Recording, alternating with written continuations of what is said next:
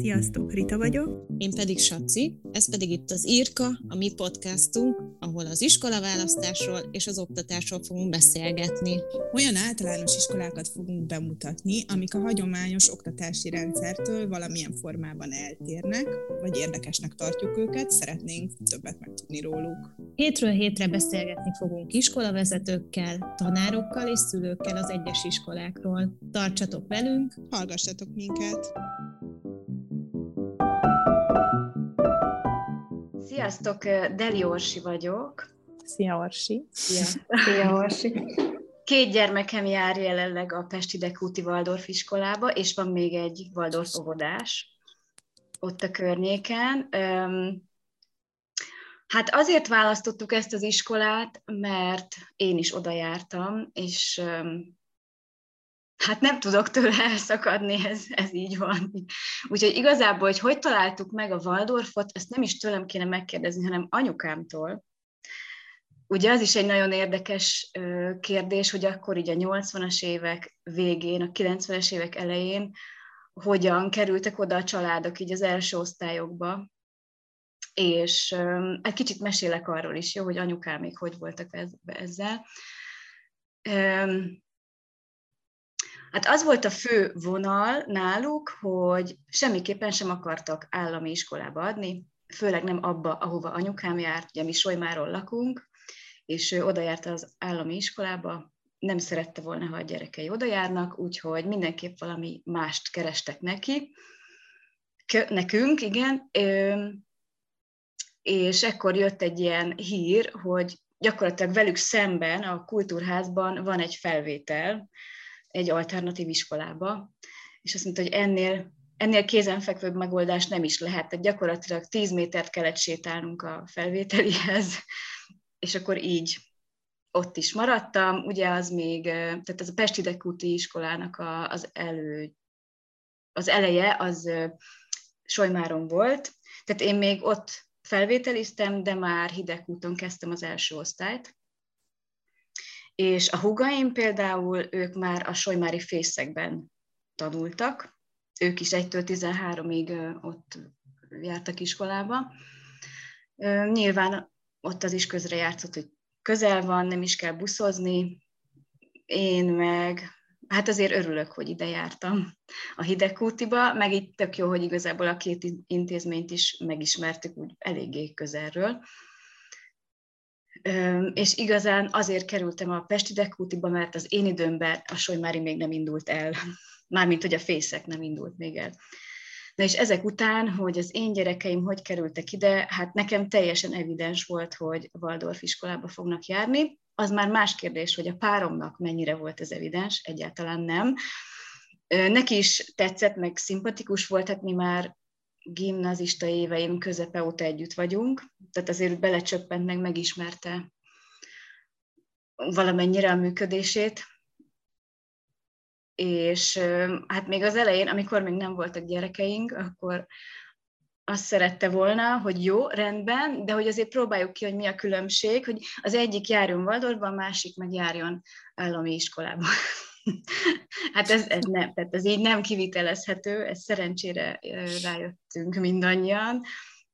Úgyhogy ez a vonal, a háromból egyelőre kettő iskolás, és a harmadik is reméljük, hogy oda fog kerülni. Uh-huh. Igen.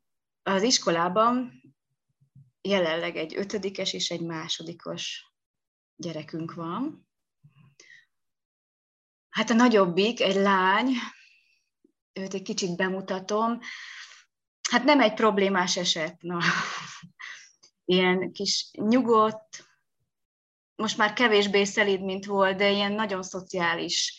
Tehát neki a legfontosabbak a társas kapcsolatai, a, a baráti kapcsolatai. Tudjátok, ő, ő tipikusan az a gyerek, aki nem rossz az órákon, meg tud figyelni, de azért tud nyafogni is matekot nem szereti, de azért rá lehet venni, hogy tanuljon, inkább ilyen művészeti vonalon szeret mozogni, de azért tehát, hogy mindenre rá lehet venni, de hogy ő tipikusan ilyen jó gyerek. Aztán most már kezd kinyílni a, a szája, ugye már nem sokára 11 éves lesz, kiskamaszkori um, stádiumai, hát azok hogy erősen jelentkeznek nála, úgyhogy meglátjuk, mi lesz, de hát nem hiszem, hogy olyan nagyon vészesen rossz kislány lesz belőle, hogy így mondjam. Ne kiabáld el. Jó, rendben. Majd egy év múlva visszahallgatod, és igen. Ajaj, ajaj. Ajaj. Igen, igen. Hát meglátjuk, de tényleg érdekes, hogy ő, ő nagyon, tehát ő, még a bizonyítványaiban is mindig ezt a visszajelzést kapjuk, hogy ő ilyen nagyon erősen a szociális vonalon mozog, órákon is egyébként, tehát ez a jó óra közbeni csevegés, ez megvan, de hogy azért nem, nem, nem az van, hogy nem lehet tőle tanulni, megfigyelni. Hát ő egy ilyen alkat. A fiú, ő másodikos, ő is azért hasonló, de ő, ő rajta érzem, hogy ő sokkal inkább reál vonalon fog menni tovább, tehát neki a, a számolásban nincs semmiféle problémája vagy ellenérzése. Sokszor, hogyha a Réka csinál valami feladatot, akkor ő így elsétál mellettünk, és így bemondja a megoldást. Pedig, és ezt már óvodás korában is csinálta. Emellett viszont neki is nagyon erős az ilyen szociális érzékenysége. Tehát ők mind a ketten olyan nyugodtabb fajták, ha így lehet mondani. Uh-huh. És egyébként neked ez a Waldorf életmód, mondjuk így, ez a felnőtt korodban is megmaradt? Mi, uh-huh. Mit vittél ebből így tovább? Erre tökre kíváncsi vagyok, hogy, hogy ez hogy él tovább, amikor a intézményi keretek megszűnnek. Én szerintem nagyon sok mindent tovább vittem benne.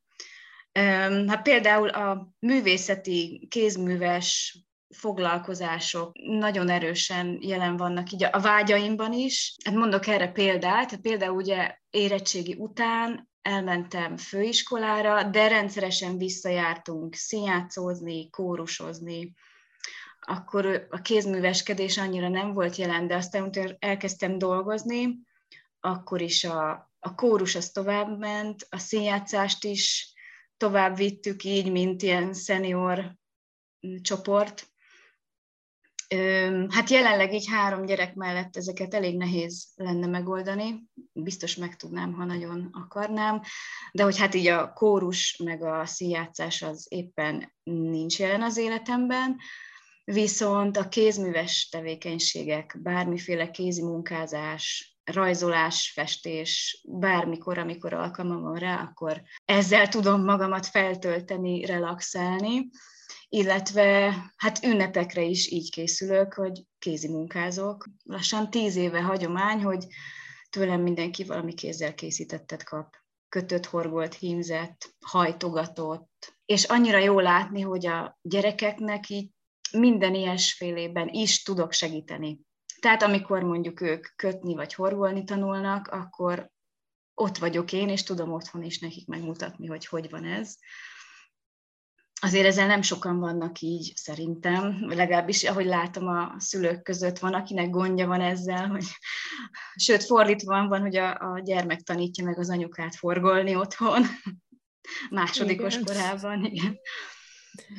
De hogy ez annyira jó, hogy például karantén alatt is, amikor ki kellett találnunk valamilyen házi kézműves projektet, akkor ezzel nem volt gond. Tehát bármit kitalálhatott a, a Réka, tudtunk segíteni. Voltak hozzá eszközeink, voltak hozzá anyagaink, tehát ez is ö, tovább kísér most, hogy arra is van igényem, hogy legyen miből dolgozni, tehát, hogy bevásárolok fonalakból, van szövőkeret, van egy csomó horgolótünk, kötőtünk, hímzőfonalunk, festékek, festővászon, mindenféle van itthon, amiből bármikor lehet bármit alkotni. Én nagyon értem. Mint én is ilyen iskolába jártam, nem Waldorfba, de olyan típusúba, ahol erre, ahol erre nagy hangsúly volt, és én is most így nagyon, nagyon szeretem azt, hogy ez így az ilyen részem, és a gyerekeimnek is részévé válik emiatt. És szerintem ez egy nagyon jó kapcsolódási pont. Nagyon jó. Hogy igazából evidens, hogyha bármihez van kedve alkotni, illetve hogy eszébe jut, hogy van kedve alkotni, és akkor bármit csinálni. Uh-huh. És kap uh-huh. tőlem segítséget is kapni. Hát itt beszéltél a, a, a gyerekek karakteréről, igazából engem az érdekelne, hogy Waldorf iskolában, vagy a ti Waldorf iskolátokban minden típusú gyerek megtalálja a helyét, tehát hogy itt a harmadik óvodás gyerekedről még nem esett szó, de azt gondolod, hogy biztosan neki is ez egy jó irány, hogy ez egy olyan típusú iskola, ahol minden gyereknek helye van, és mindenki megtalálja a helyét. Van olyan, hogy valakinek annyira nem ajánlanák például. Na, ez egy nagyon jó kérdés. Én nem vagyok ennek a kérdésnek a szakértője, de mondjuk, ha ránézek a gyerekeim osztálytársaira, vagy visszagondolok az én osztályomra, én azt mondom, hogy igen, bárkinek jó lehet, de egy adott osztályközösség nem biztos, hogy egy, tehát hogy, hogy nagyon vegyesen kell, hogy legyenek. Tehát nem jó, hogyha ha valamelyik fajta karakterből túl sok van, Hát most itt gondolok arra, hogy például a lányomék osztályában elég sok olyan gyerek van, aki elképesztően erős matekból. De annyira, hogy, hogy ők unatkoznak alapvetően azon a szinten, ahol a többiek tartanak, ami ugye nehézséget is okoz a tanárnak. Viszont erre ő fel van készülve, tudja, hogy ezek a gyerekek hát így sokkal többet igényelnek, sokkal többre vágynak, meg sokkal nagyobb a tudásszomjuk, például matekból, hogy ő nekik külön feladatokat ad, vagy ki van osztva, hogy akiknek nehezebben megy, akkor mennek oda azok, akiknek ez már nagyon jól megy. El meg lehet ezt is oldani, hogy teljesen más az érdeklődési körük. Nyilvánvalóan ez a tanárnak azért nehezebb. Tehát most például most az ötödikesről beszélek, az ötödik osztályról, hogy ott ugye a többség van azon a szinten, ahol elvileg tartaniuk kell, most konkrétan a matekról beszélek, és akkor vannak páran, akik le vannak maradva, akiknek nehéz, és vannak páran, mondjuk az osztály egyharmada, akik viszont sokkal előrébb tartanak. Így önszántukból, önhatalmulag tanulnak otthon. És erre azért nehéz felkészülni, úgyhogy mindenkinek jó legyen az óra tehát, hogy tudjanak is haladni, aki nem érti, az se érezze magát rosszul, illetve, hogy azért tehát ő is tudjon haladni, és hogy aki meg sokkal előrébb tart, ő ne unatkozzon, és ne érezze azt, hogy ennek semmi értelme így. Nem tudom, hogy erre voltatok-e kíváncsiak. Uh-huh. Szerintem Részben, azt gondolom, igen. igen. Ó, egy másik vonulatot is tudok mondani, például így személyiségjegyekben. Uh-huh. Minden osztályban van legalább egy olyan gyerek, akivel úgy mondom nehezebb, egy kicsit ilyen hiper, hiperaktívabb, nem annyira figyel, és őket is simán el lehet vinni magukkal, akkor, hogyha nincsenek sokan. Ezt nagyon meg kell figyelnie a tanárnak, hogy hogyan rakja össze az osztályközösséget, mert egy-két ilyen nehezebben kezelhető gyereket el tudnak vinni magukkal, tehát tudnak velük haladni, tudják őket kezelni, az még, ha mondjuk kettő ilyen gyerek van, őket talán még maguk az osztálytársak is tudják kezelni, kordában tartani, de ha már többen vannak, akkor lehetséges, hogy nehéz. A következő kérdés az a szülő, szülői közösségre és a szülői szerepekre vonatkozik, ami ugye a Waldorf esetében különösen izgalmas szerintem, és gyakorlatilag mindenkinek van erről valami elképzelése, én, én, amit a legtöbbet hallok, az az, hogy jó, de hát ott ki kell festeni az iskolát a szülőknek, vagy nem is tudom, ilyen, ilyen típusú ö, dolgok szoktak így repkedni, hogy ezt, erről mesélsz egy kicsit, meg hogy ezt hogy néz ki. Nyilván ez egy, egyébként egy nagyon izgalmas dolog, és már te vagy a hiszen most már a harmadik vagy a negyedik ilyen interjú alanyunk, aki olyan, hogy ő maga is oda járt, és most a gyereke, gyereke kapcsán kerestük meg, szóval szerintem ez egy nagyon érdekes helyzet, meg nyilván nagyon mm, hiteles is így, hogy akár neked gyerekként ez milyen volt, meg most szülőként milyen, meg mi az igazság ezzel kapcsolatban. Hát valóban egy Waldorf intézményben a szülőknek elég sok feladatuk van. Persze semmi sem kötelező, de azért nyilván a közösségnek azt tesz jót, hogyha minél többen részt vesznek minél több feladatban. És igen, ezt így megélni szülőként, úgy, hogy én végigéltem ezt diákként is, azért eléggé más.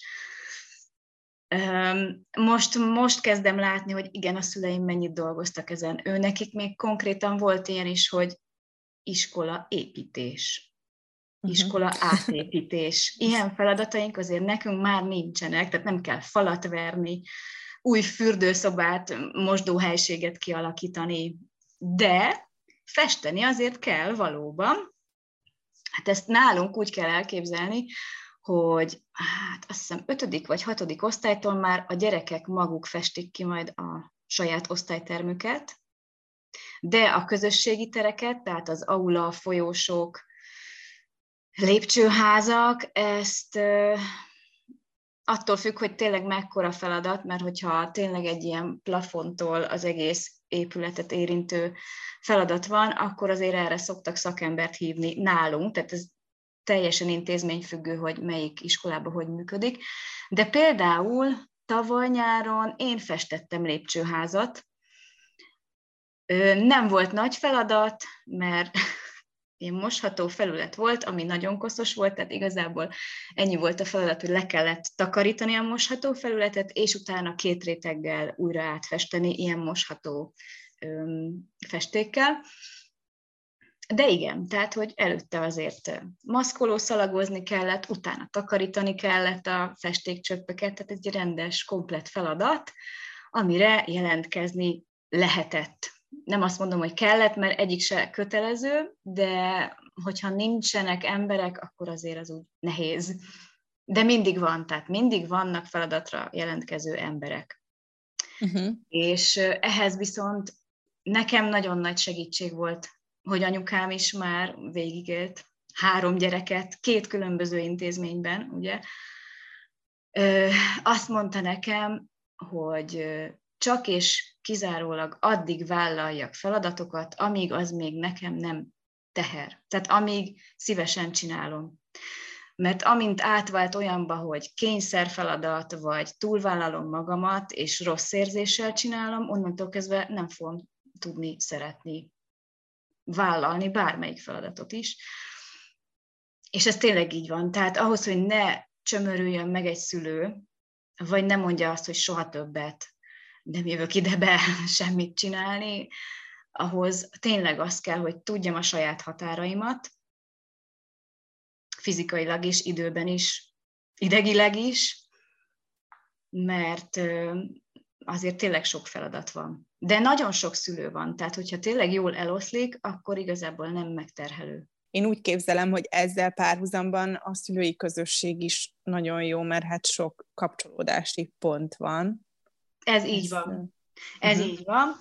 Például az ötödikes osztályunkkal mi már, hát talán elsőben még nem, de másodikban már mentünk együtt nyaralni. Hát ezt nem úgy kell elképzelni, hogy két hétre levonul a 30 család, hanem egy hosszú hétvégére kivonultunk Kisoroszi sziget csúcsra, sátrazni, vadkempingezni. Na, az aztán egy igazán közösségformáló tevékenység a vadkempingezés és hát azt kell mondjam, hogy mindig nagyon jól sikerül, és nem kell, hogy feltétlenül mindenki ott legyen a végéig. Mi is az első három évben csak lementünk egy reggel, és este jöttünk haza, tehát nem aludtunk ott, de mégis annyira jó volt, annyira jó erőt adott az is, hogy úgy mindenki jön, mindenki hozza a bográsba valót. Itt is ugye óriási szervezést igényel az is, hogy ki mit hoz, asztalok, tűzifa, kihoz bográcsot, állványot, hány merőkanál lesz, hány krumplipucoló lesz,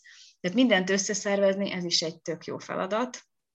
És hogy aztán a végén minden meg is valósul, ebből van egy sikerélmény is, megeleve az, hogy együtt vagyunk, a gyerekek is együtt vannak, és tök jó, hogy egymást megismerni.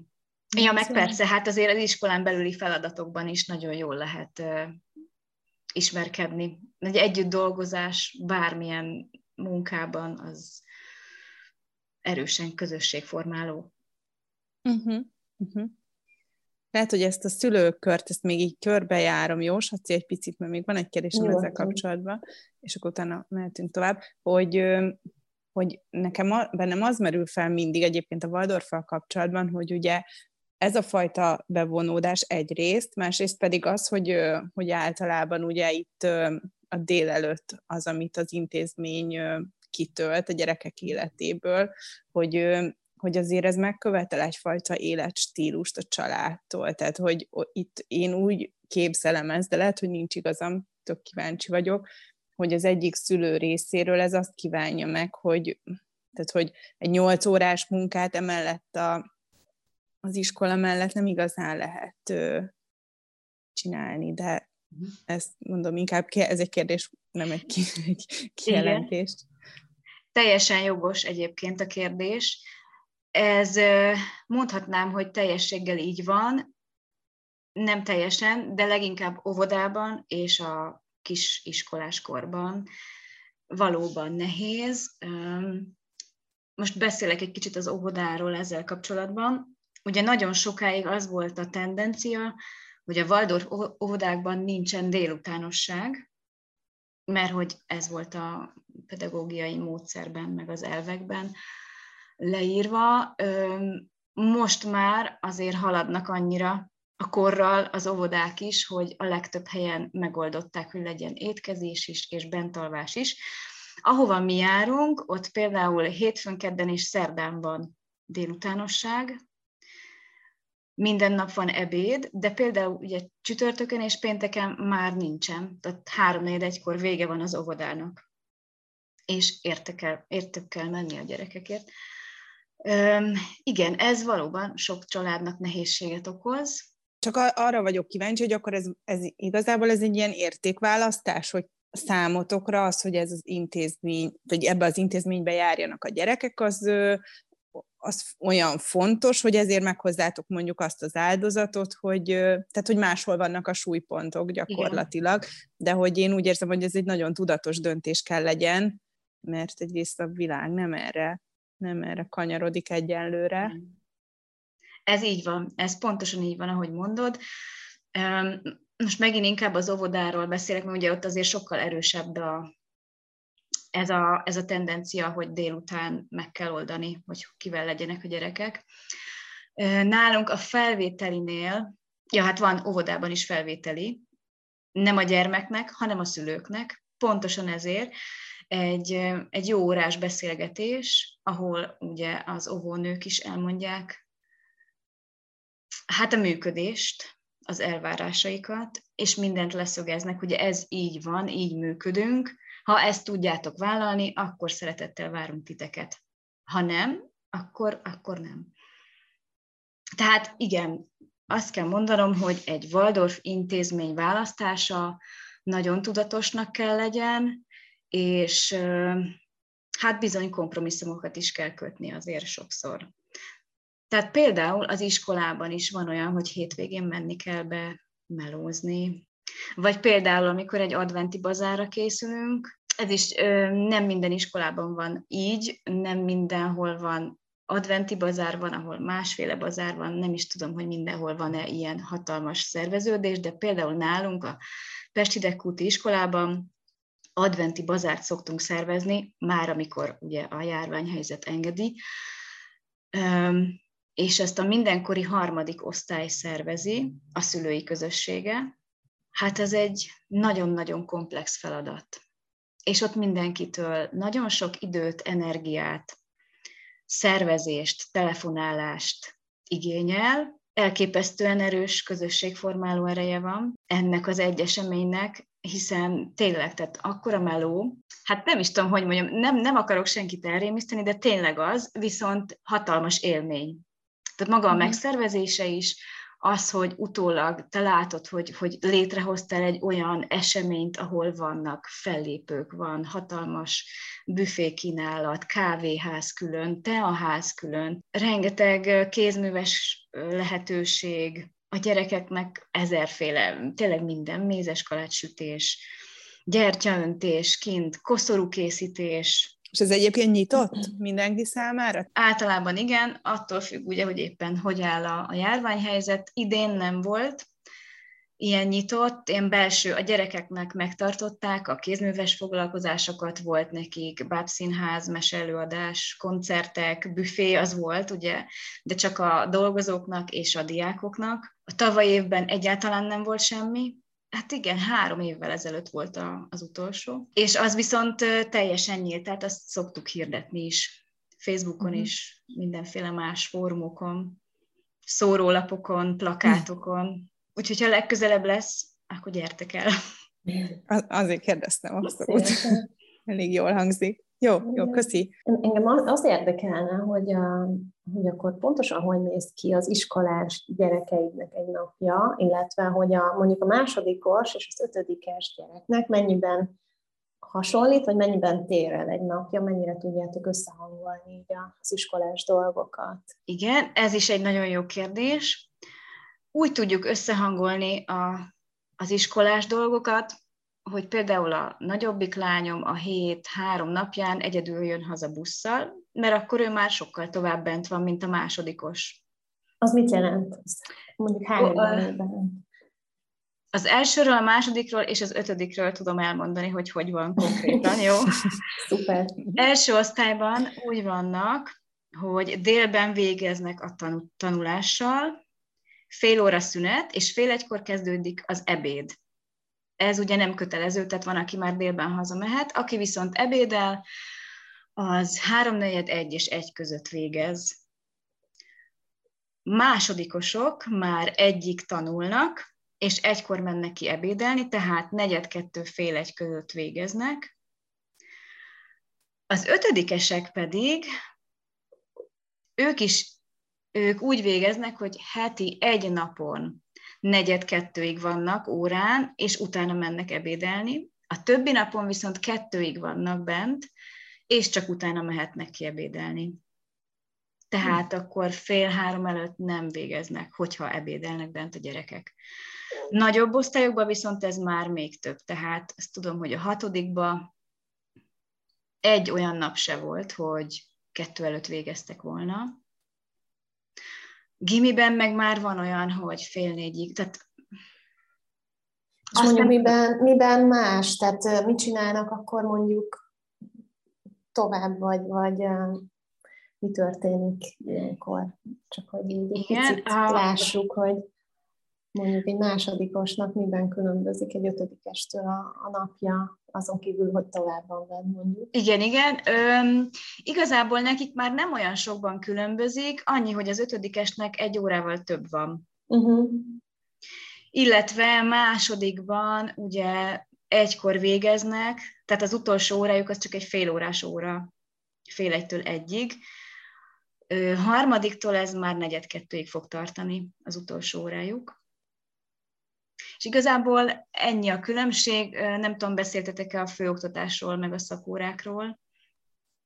Igen, ezeket, ezeket érintettük. Az amúgy nem annyira, vagy hát, hogy futólag említette az Elkos, hogy van napközi, uh-huh. de hogy annyira ezt nem veséztük ki, hogy, hogy akkor az azt jelenti, hogy ott mindenki ott marad, vagy nem jellemző egyébként, hogy ott maradnak a gyerekek, így a szemléletet alapul véve.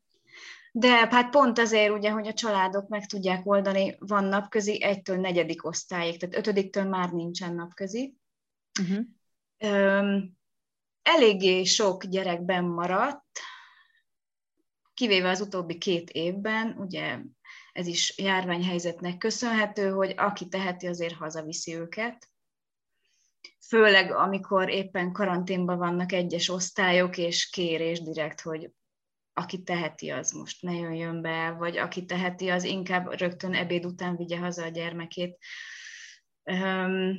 De igen, tehát elsőtől negyedik osztályig azért elég sokan igénybe szokták venni a napközit, ami azt jelenti, hogy ebéd után ugye kimennek szabad tevékenység, mintha egy szünet lenne, és fél háromkor van egy kis csengő, ami behívja őket uzsonnázni, tehát fél háromig szabad program van az udvaron, és addig, addig igazából bármikor lehet menni értük.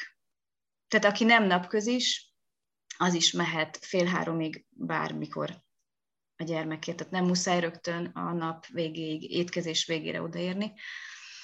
Fél háromkor bemennek, két csoportban vannak osztva, tehát van az első, második osztály külön, és a harmadik, negyedik osztály szintén külön, két különböző napközis tanárral, két különböző helyszínen. Ott bent uzsonnázni szoktak, egy kis kézműves tevékenység és mese. És négykor vége. Uh-huh. Tehát aki napközis, annak is négykor el kell hagyni az épületet. Uh-huh. És van ö, külön óra egyébként, ami igénybe vehető az iskolában? Van, elég sok sportszakkör indult el, most idén újult erővel, hogy úgy néz ki, hogy még meg lehet őket tartani. Ugye tavaly ezeket is mind eltörölte a, a járványhelyzet. Zenéket is lehet tanulni. Hát most nem tudom nektek felsorolni, de elég sokféle zenei külön órára lehet járni. Szolfés az nincs, az mindig hiány. Illetve idén indult um, origami szakkör, repülőmodell építő szakkör a fafaragásteremben. Ah, azt hiszem, hogy most ennyi, de a legtöbb az inkább valami sporttevékenység. Uh-huh. És egyébként pedig a gyerekek szoktak járni külön órákra, nem feltétlenül a suliba,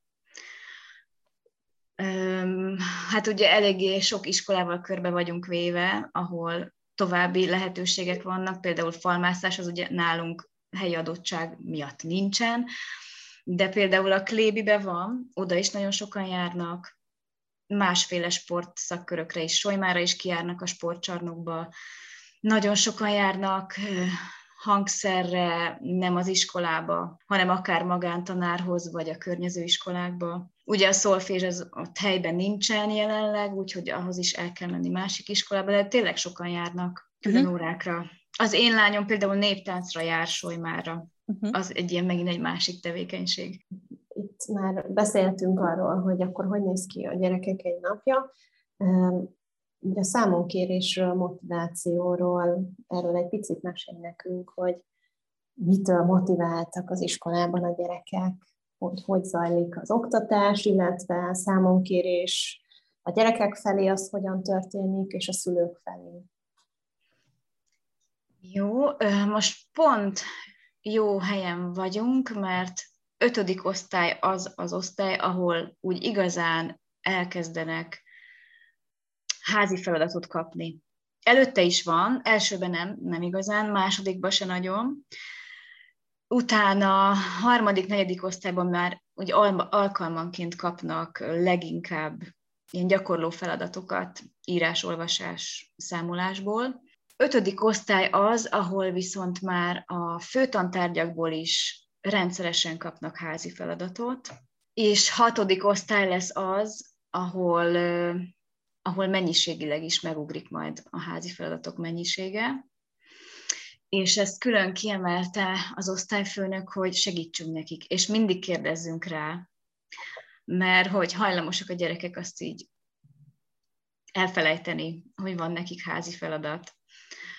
Valószínű pont azért, mert hogy ugye az előző években nem nagyon volt, vagy csak ritkán, esemény számba ment, és akkor ők is fel voltak dobódva tőle, hogy van valami feladatuk. Most viszont így, hogy rendszeresen van, nem mindig annyira lelkesek, úgyhogy mi szülők fel vagyunk kérve rá, hogy, hogy motiváljuk őket, segítsünk nekik, és igen, kérdezzünk rá, hogy nehogy elfelejtődjön egy-egy házi feladat. A nagyobb osztályokban ott már a szakórákból is, szaktantárgyakból is sokkal több feladatot kapnak, erről most én nem tudok beszélni, hogy most hogy zajlik, csak hogy az emlékeim vannak meg, hogy igen, azért volt egy pillanat, amikor, amikor már sok volt. Hát, hát én hogy az van, iskola, hogy, hogy, az iskola, hogy Igen, hogy te hogy látod, hogy hogy működik ez, vagy egyáltalán látod-e egyébként, mert nem vagy ott. Hát, ja igen, hát ötödik osztálytól elkezdenek dolgozatokat írni. Uh-huh. Nem olyan nagyon sűrűn, de igen, tehát így elkezdik hát úgymond gyakorolni, hogy milyen is egy dolgozatírás, és azt pontozzák, tehát most már ilyen visszajelzést is kapnak ötödiktől a gyerekek, hogy az adott tudásuk akkor ott, amit leírtak, az pontszámokban mennyit ér, és van lehetőségük javítani is, illetve ez úgy van, hogy ha bizonyos pontot nem ért el, akkor újra is kell írnia. Tehát, hogy lássák ők is, hogy, hogy mi az, ami elég, és mi az, ami kevés volt. Mm. Egyébként pedig, hogyha például fogalmazás házi feladat van, akkor azt sokszor felolvassák egymásnak. Ez is egy ilyen motiváció szerintem, hogy, hogy igenis legyen kész, meg hogy legyen jó, legyen olyan, amit, amit, amit megmer osztani a többiekkel. Hát És későbbi mondjuk, osztályokban ez, ez még erősebb, ugye azért egyre több lesz a dolgozat, amit érdemes azért otthon is megmutatni. És igen, hát ötödikeseknél én még úgy látom, hogy, hogy el kell nekik a segítség az otthoni tanulásban. Ugye, ahogy nőnek, ez egyre kevésbé lesz már igény. Mhm. Én ezt látom. És mondjuk ti szülőként hogyan kaptok visszajelzést a, a gyerekek tanulmányairól, hogy hogyan haladnak, hogy miben kell nekik esetleg otthoni támogatás, vagy ez hogy zajlik? Minden hónapban szokott lenni szülői estünk, amikor ilyesmiről is szó esik. Ugye nem csak az egész osztály közösségnek a működéséről, hanem a konkrét tárgyakból is, hogy hogy haladnak, hogy sikerült feldolgozni egy-egy témát akkor konkrétan ugye az egyes gyerekeknek a dolgozati teljesítményéről nem esik szó, ez majd inkább évvégén az írásbeli bizonyítványban lesz benne, ott elég részletesen leszokták írni minden egyes tantárgyról, hogy ki hogyan haladt vele, mm, milyen módszer volt neki a könnyebb, hogy a lelkesedéséről is szoktak írni, hogy esetleg hogy lehetne őket még motiválni. Egyébként pedig szoktak kérni, szokták kérni a tanárok, amit az osztályfőnökök, hogy egy évben legalább egyszer jelentkezzünk hozzájuk fogadóórára, tök mindegy, hogy bármilyen esemény van-e, vagy minden rendben zajlik, de hogy akkor is üljünk le vele beszélgetni. Egyrészt, hogy a, az osztálytanító is tudja, hogy otthon mi van a gyerekkel, a szülők szemszögéből is, illetve hogy ő is tudja mesélni nekünk, illetve hogyha bármi mm, nehézsége akad, akkor azt tudja jelezni, és hogy meg tudjuk beszélni, hogy esetleg hogy lehetne neki segíteni, hogyha bármivel problémája van. De egyébként meg, hogyha valami olyan problémát látnak a tanárok, amiről szólni kell, akkor arról szoktak szólni azonnal. Uh-huh. Rita, neked van ezt kapcsolódóan kérdésed? Nem tudom, csak az úgy nem hangzott el, hogy akkor nyilvánvalóan nincsen osztályzás, Igen. egész, ugye egészen a... 11-től van osztályzás. Uh-huh.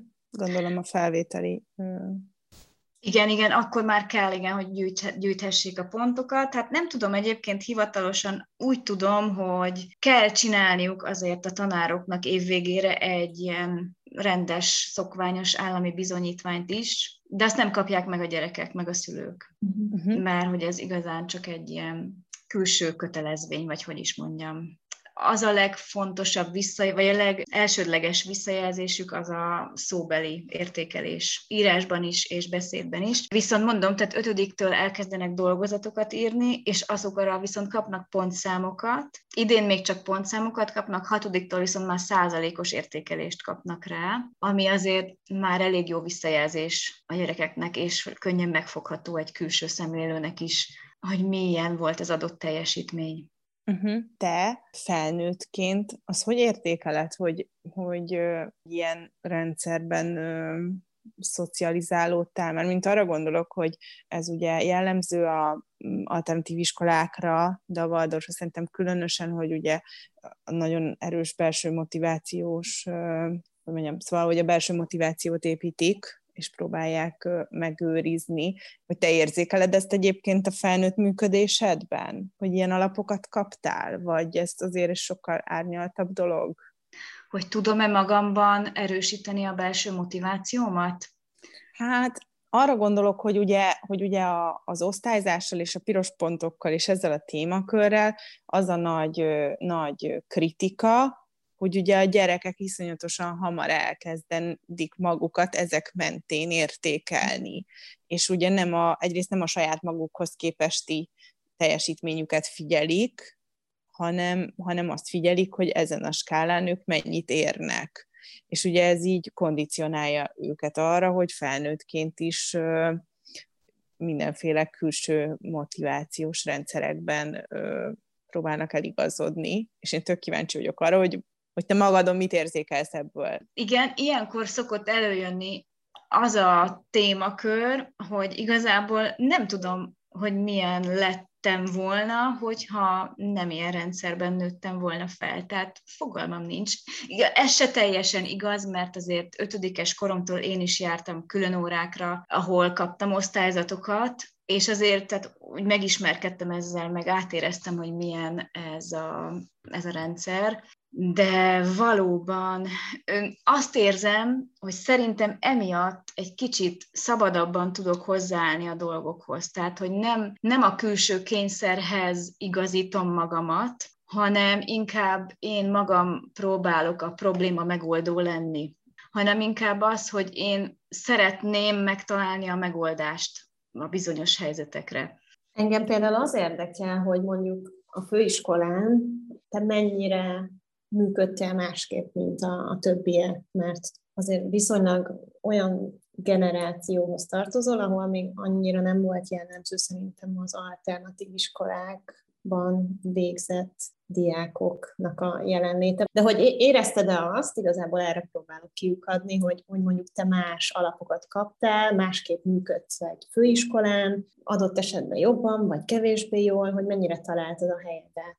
Igen, igazad van, tényleg nem volt akkor jellemző egyáltalán még, hogy túl sok ilyen alternatív iskolából szabadult ember szaladgálna a világban. Hát én a harmadik osztály voltam, aki érettségizett, tehát előttem nem is negyedik, bocsánat, előttem három osztály érettségizett már, ugye Waldorfban, itt országon belül. Mi voltunk a negyedik évfolyam, Hát annyiban éreztem, hogy egy kicsit más vagyok, hogy például amikor ilyen önismereti óráink voltak, az, az nekem nem volt fura.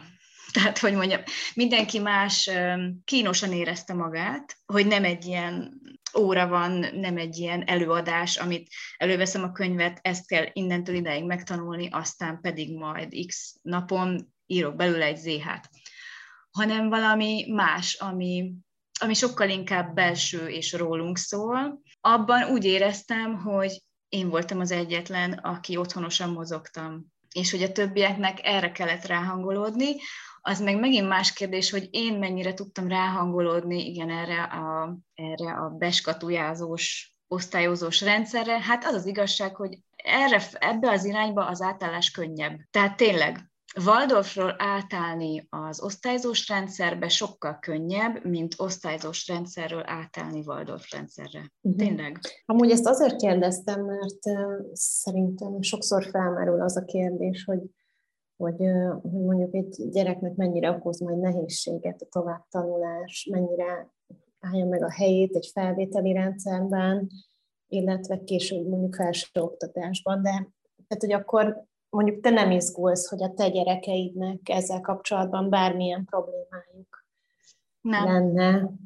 Abszolút nem. Nem, hát igazság szerint már nekünk se volt ezzel problémánk. Tehát eleve az érettségi felkészítés, én úgy tudom, hogy most is úgy van, mint a mi időnkben, hogy mire eljutunk az érettségig 13-ban, abban az évben van három vizsgaidőszakunk ami gyakorlatilag ugyanúgy néz ki, mint a főiskolán, egyetemen egy vizsgaidőszak. Hát úgy kell elképzelni, hogy le van osztva három részre az év, az adott tanév, és akkor az első harmadban, amit tanultunk minden egyes érettségi tárgyból, ugyanúgy fel kell készülni, mintha érettségiznénk, csak ugye nem az összes tétel van meg, hanem csak az az első szakasz, ameddig eljutottunk, és ugyanúgy húzni kell, és ugyanúgy vizsgázunk minden tárgyból, amiből érettségizni fogunk. Tehát ez már kifejezetten egy ilyen célirányos tanulás. Mire eljutottunk az érettségig, addigra igazából már túl voltunk ezen a tapasztaláson, és amikor átkerültünk a főiskolára, egyetemre, tényleg ugyanúgy nézett ki egy vizsgaidőszak, legalábbis nekem. Abban sem látszik tendencia, hogy mondjuk milyen típusú iskolákba mennek a gyerekek innen? Vagy amikor te végeztél, hogy inkább azért humánabb, vagy művészeti vonalon. Nem ez az érdekes, mert ez is egy ilyen erős sztereotípia, hogy, hogy bizonyos karrierutakra nem készít fel feltétlenül egy Waldorf iskola. Hú, nálunk nagyon vegyesen volt mindenki. Voltak nálunk azért tényleg humán vonalon elég sokan, de volt, hát nem is egy építészünk, orvos, Hmm, várja, fú, de rég volt, most gondolkodom rajta, igen. Um, igen, ugye építészből több volt, voltak a műszaki egyetemen, még más vonalon. Jogra nem ment tőlünk senki, azt tudom, de előző évfolyamokból voltak, akik jogra mentek tovább. Um, zenei vonalon is mentek tovább, ez ugye már művészet, színész vonalon. Um, Hm. Jó, hát igazából akkor... Szerintem elég vegyes volt, igen. Igen, nem, nem jelenthető ki uh-huh. egyáltalán ez alapján, hogy mondjuk az Ákos is egyébként ezt erősítette meg. Hát azt nem látom, Szintén. hogy mostanában hová mennek tovább, de akkor, amikor én ott voltam, akkor ugye hallottunk mindig a felsőbb évekről is, évfolyamokról is, meg még az utánunk következő egy-két évet is végig kísértük, illetve akkor úgy hírt, hírt is adtak róla, hogy éppen kit hova vettek föl, ki hova jelentkezett, és tényleg ez volt a tendencia, hogy nagyon vegyesen mindenfelé mentünk tovább, ami tök jó. Azok a szülők és családok, akik ezt az iskolát választják, bennük így az évek során sincsenek ilyen kétségek, tehát hogy hogy veszik azt, nyilván neked ez egy nagyon ismerős dolog, úgyhogy te nem kérdőjelezed meg, hogy azért, mert a gyereked másodikban még esetleg nem tudom, nem úgy olvas, attól még fog olvasni majd idejében, de hogy aki szerintem nem ebben nőtt fel, azért annak ez időről időre ilyen kihívás lehet, hogy látja, hogy a szomszéd utcai általános iskolában mára nem tudom, hogy, hogy ezt hogy látod, hogy a szülők ezt hogy kezelik? Szerintem egyre jobban kezelik, direkt ezirányú beszélgetések és előadások vannak az iskolában, tehát már rögtön a felvételi folyamatok előtt a, az ilyen tájékoztató esteken is erre a témára is nagyon nagy hangsúlyt fektetnek, illetve azóta is nekünk, tehát a második osztályban, a szülői esteken ez mindig elhangzik, főleg még első, elsőben, hogy, hogy fogjuk vissza magunkat, ne siettessük a gyereket, és mi magunk nyugodjunk meg. Tehát, hogy mi ne stresszeljünk azon, hogy még nem tart ott, ahol én azt gondolom, hogy tartania kéne. Mert hogy higgyük el, hogy el fognak odaérni. Nem feltétlenül mondjuk második végére, lehet, hogy csak negyedik végére, de igazából, tehát érettségire mindenki ott fog tartani, ahol, ahol kell. Ez valóban nehéz lehet, mint mondtad, nekem azért annyira nem. Valóban vannak olyanok, akiknek ez, ez furcsa lehet, és ijesztő is akár, de mondom tehát, hogy pont, pont azért, hogy ne legyen ebből probléma, illetve hogy mi is megnyugodjunk, sokat szoktunk erről beszélgetni. Van egy olyan típusú kérdésünk, hogy az iskolában mennyire van jelen a technikai eszközök használata, illetve az ezzel való tanulás, oktatás, és mindemellett azt, hogy mondjuk mennyire jellemző, hogy a gyerekek használnának, nem használnak technikai eszközöket, mi, mi ezzel kapcsolatban? Az iskola hozzáállása, meg a szülők hozzáállása? Uh-huh. A technikai eszközök kapcsán az alsó hatosztályban az lenne az iskolának a a kérése, az elvárása, az álma, hogy lehessen zéró toleranciát hirdetni. Ez nyilván nem tud megvalósulni. Az első három-négy osztályban azt kérik, hogy egyáltalán ne legyen senkinek semmilyen kütyüje. Onnantól kezdve, hogy a gyerekek elkezdenek egyedül külön órákra járni, illetve hazajárni, megértik és engedélyezett, hogy legyen telefonjuk, de nem okostelefon. Tehát vagy egy lebutított okostelefon, vagy egy ilyen régi fajta nyomkodós. Hetedik osztályban pedig úgy tudom, hogy lesz egy olyan epohájuk, ami direkt az internet használatról szól, hogy gyakorlatilag bevezetik őket a számítógép és az internet használatába. Onnantól kezdve megjelenik egyre inkább, uh-huh. tehát amennyire lehet azért visszaszorítják az online eszközök használatát így az iskolán belül mindenképpen.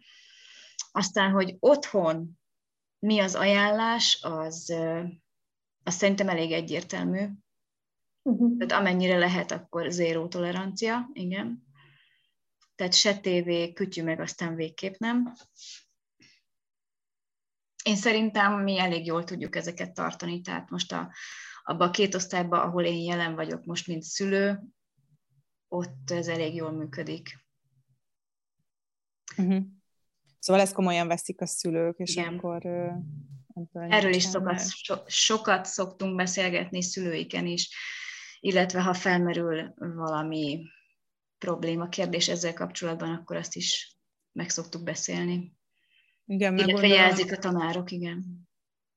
Uh-huh, mert gondolom az nagyon gyengíti a rendszert, hogyha ha valaki ezt mondjuk így nem tartja be, és akkor a gyerekek nyilván ezt nagyon hamar leveszik. Nem tudom, én így képzelem, hogy, hogy ugye akkor így beszivárog ez a közösségbe, hogyha nincsen konszenzus. Igen. Uh-huh.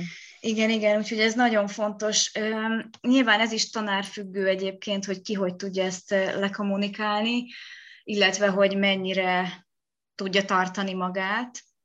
Mm, de én azt látom, igen, hogyha, hogyha az osztályfőnöknek megvan a nagyon határozott elképzelése, és tudunk erről beszélni, akkor, akkor ez tartható.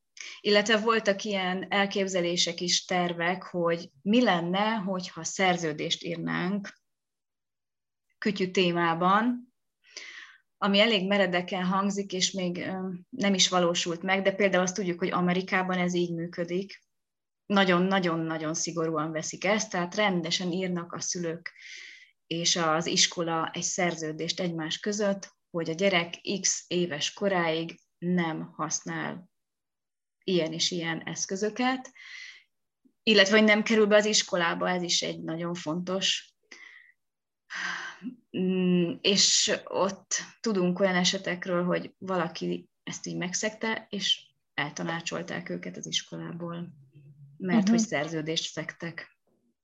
Uh-huh. Na hát itt mi még nem tartunk, bár voltak ilyen elképzelések, hogy lehet, hogy megkönnyíteni a mhm. témát, uh-huh. mert hogy ez van és kész akkor ezt úgy könnyebb talán betartani. Uh-huh. Hát igen, ez egy összetett kérdés. Igen. Biztos, meg egy nagyon nagy kihívás egyébként minden iskolának, ahogy én tapasztalom.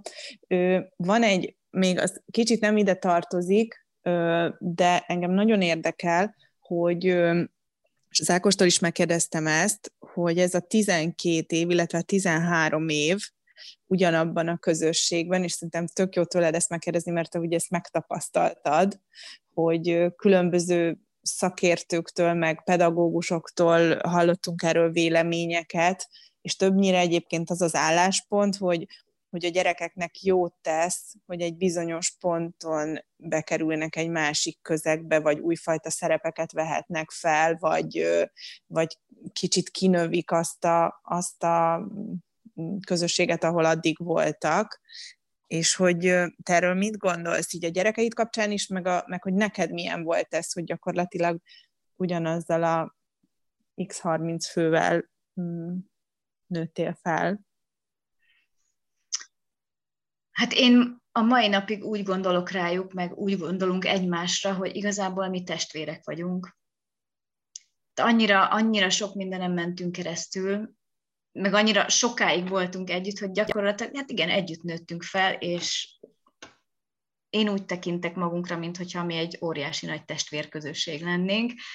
Üm, nyilván az is benne van, hogy én is jártam máshová külön órákra, és nem ez volt az egyetlen egy közösségem, illetve kontrollcsoportom. És igen, tehát én azt gondolom, hogy fontos, hogy legyen más közössége is a, a gyereknek. Tehát most például ebben nagyon sokat tud segíteni, ha jár külön órára. De egyébként meg, meg tehát mindig úgy tekintettem az iskolára, hogy oda is hazamegyek. Tehát pont azért, mert hogy így annyira együtt voltunk. Ez nem azt jelenti, hogy közben például nem volt fluktuáció, mert igenis volt, most is van egyébként, nem, szerintem nem olyan nagy mértékű, mint a mi időnkben, de például nyolcadik végén is tőlünk sokan elmentek, és akkor kilencedikbe, tizedikbe, és még tizenegyedikbe is jöttek hozzánk újak, tehát hogy azért mindig volt egy kis, hát úgymond vérfrissítés, de úgy az alapközösség az megmaradt. Mostanában mm. már szerintem nem, nem ilyen nagy a, a cserélődés, tehát egyrészt annak is köszönhető szerintem, hogy, hogy nyilván azért benne van a köztudatban már a Waldorf, nem ijednek meg a szülők, hogy mit tudom én, hatodikban még csak itt tart a gyerek. Illetve maguk a gyerekek sem ijednek meg nyolcadikban, hogy vajon milyen lesz a gimi, és hogy le tudnak-e érettségizni. Ugye ez a mi időnkben még kérdés volt. Értem, értem. Szóval te nem, nem úgy élted meg ezt, hogy ez egy korlát, hanem inkább, hogy egy ilyen biztonságot adó ilyen. Én inkább, így, igen, én abszolút így éltem meg, de nem vagyok benne biztos, hogy mondjuk tényleg mindenki, tehát a 30, fős, 30 fős osztályunkból mindenki így élte meg. Hát ezt meg kéne kérdezni tőlük is. Ez egy uh-huh. érdekes téma, igen. Hát ezt mindenkitől megkérdezzük, mert hogy tök fontos kérdés, hogy mi az, amit a legjobban szerettek az iskolában, és hogy ha van bármi olyan dolog, amin esetleg változtatnátok, akkor mi lenne az? Hát én, mint szülő, a legjobban azt szeretem az iskolában, hogy szeretnek oda járni a gyerekeim. Hm, ez, ez fontos. Szerintem ez, ez, ez a legfontosabb. És ezen nem semmi, semmit sem változtatnék, pláne, hogy látom magam körül a ismerősöket, akik máshová járnak állami intézményekben, hogy micsoda küzdéseik vannak. Nem feltétlenül a tanulással, hanem így a le- lelkükkel, a, a közösségben való létezésükkel, az, hogy minden nap gyomorgörcsel mennek be iskolába, nagyon sokan az ismerős gyerekek közül. Hát ezt nem kívánom. A saját gyerekeimnek biztosan nem, senkinek nem kívánom, de ez, ez szerintem egy hatalmas kincs, hogy ők szeretnek oda járni, és mindig azzal küzdünk, hogy végre hazajöhessünk már, hogy induljunk már haza, mert hogy annyira nehéz elszakadni onnan. És igen, és az, hogy egyrészt ugye az osztályközösségüket nagyon szeretik, de hogy a tanáraikkal is ennyire jó a viszony, az osztályfőnökkel, a szaktanárokkal, a napközis tanárokkal, hogy mindenkivel lehetnek, hát felszabadultak, inkább így tudom megfogalmazni. Az, hogy ők felszabadultan tudnak ott létezni, órán és szünetben egyaránt, ez szerintem ez pótolhatatlan. Köszönjük szépen! Hát én is köszönöm a lehetőséget, és sok sikert nektek! Köszönjük! Oké. Okay. Sziasztok! Szia! Szia! És most pedig következik a szokásos információs blokkunk, ahol az iskola legfőbb paramétereit összegyűjtöttük nektek. A felvételt 2021. novemberében készítettük. Az iskolát 1989-ben alapították, a második kerületben Pest Hidegkúton található, a Kossuth Lajos utcában. Az iskolában elsőtől 13-ig tudnak tanulni a gyerekek. Évente egy osztályt indítanak 30 fővel, így az intézménybe összesen közel 400 gyerek jár. Alapítványi iskola, az alapítványi hozzájárulás 45 ezer forint. Az iskola 8 óra 10 perckor kezdődik, és korosztálytól függően dél és kettő között ér véget. A jelentkezési lapokat márciusig kell leadni.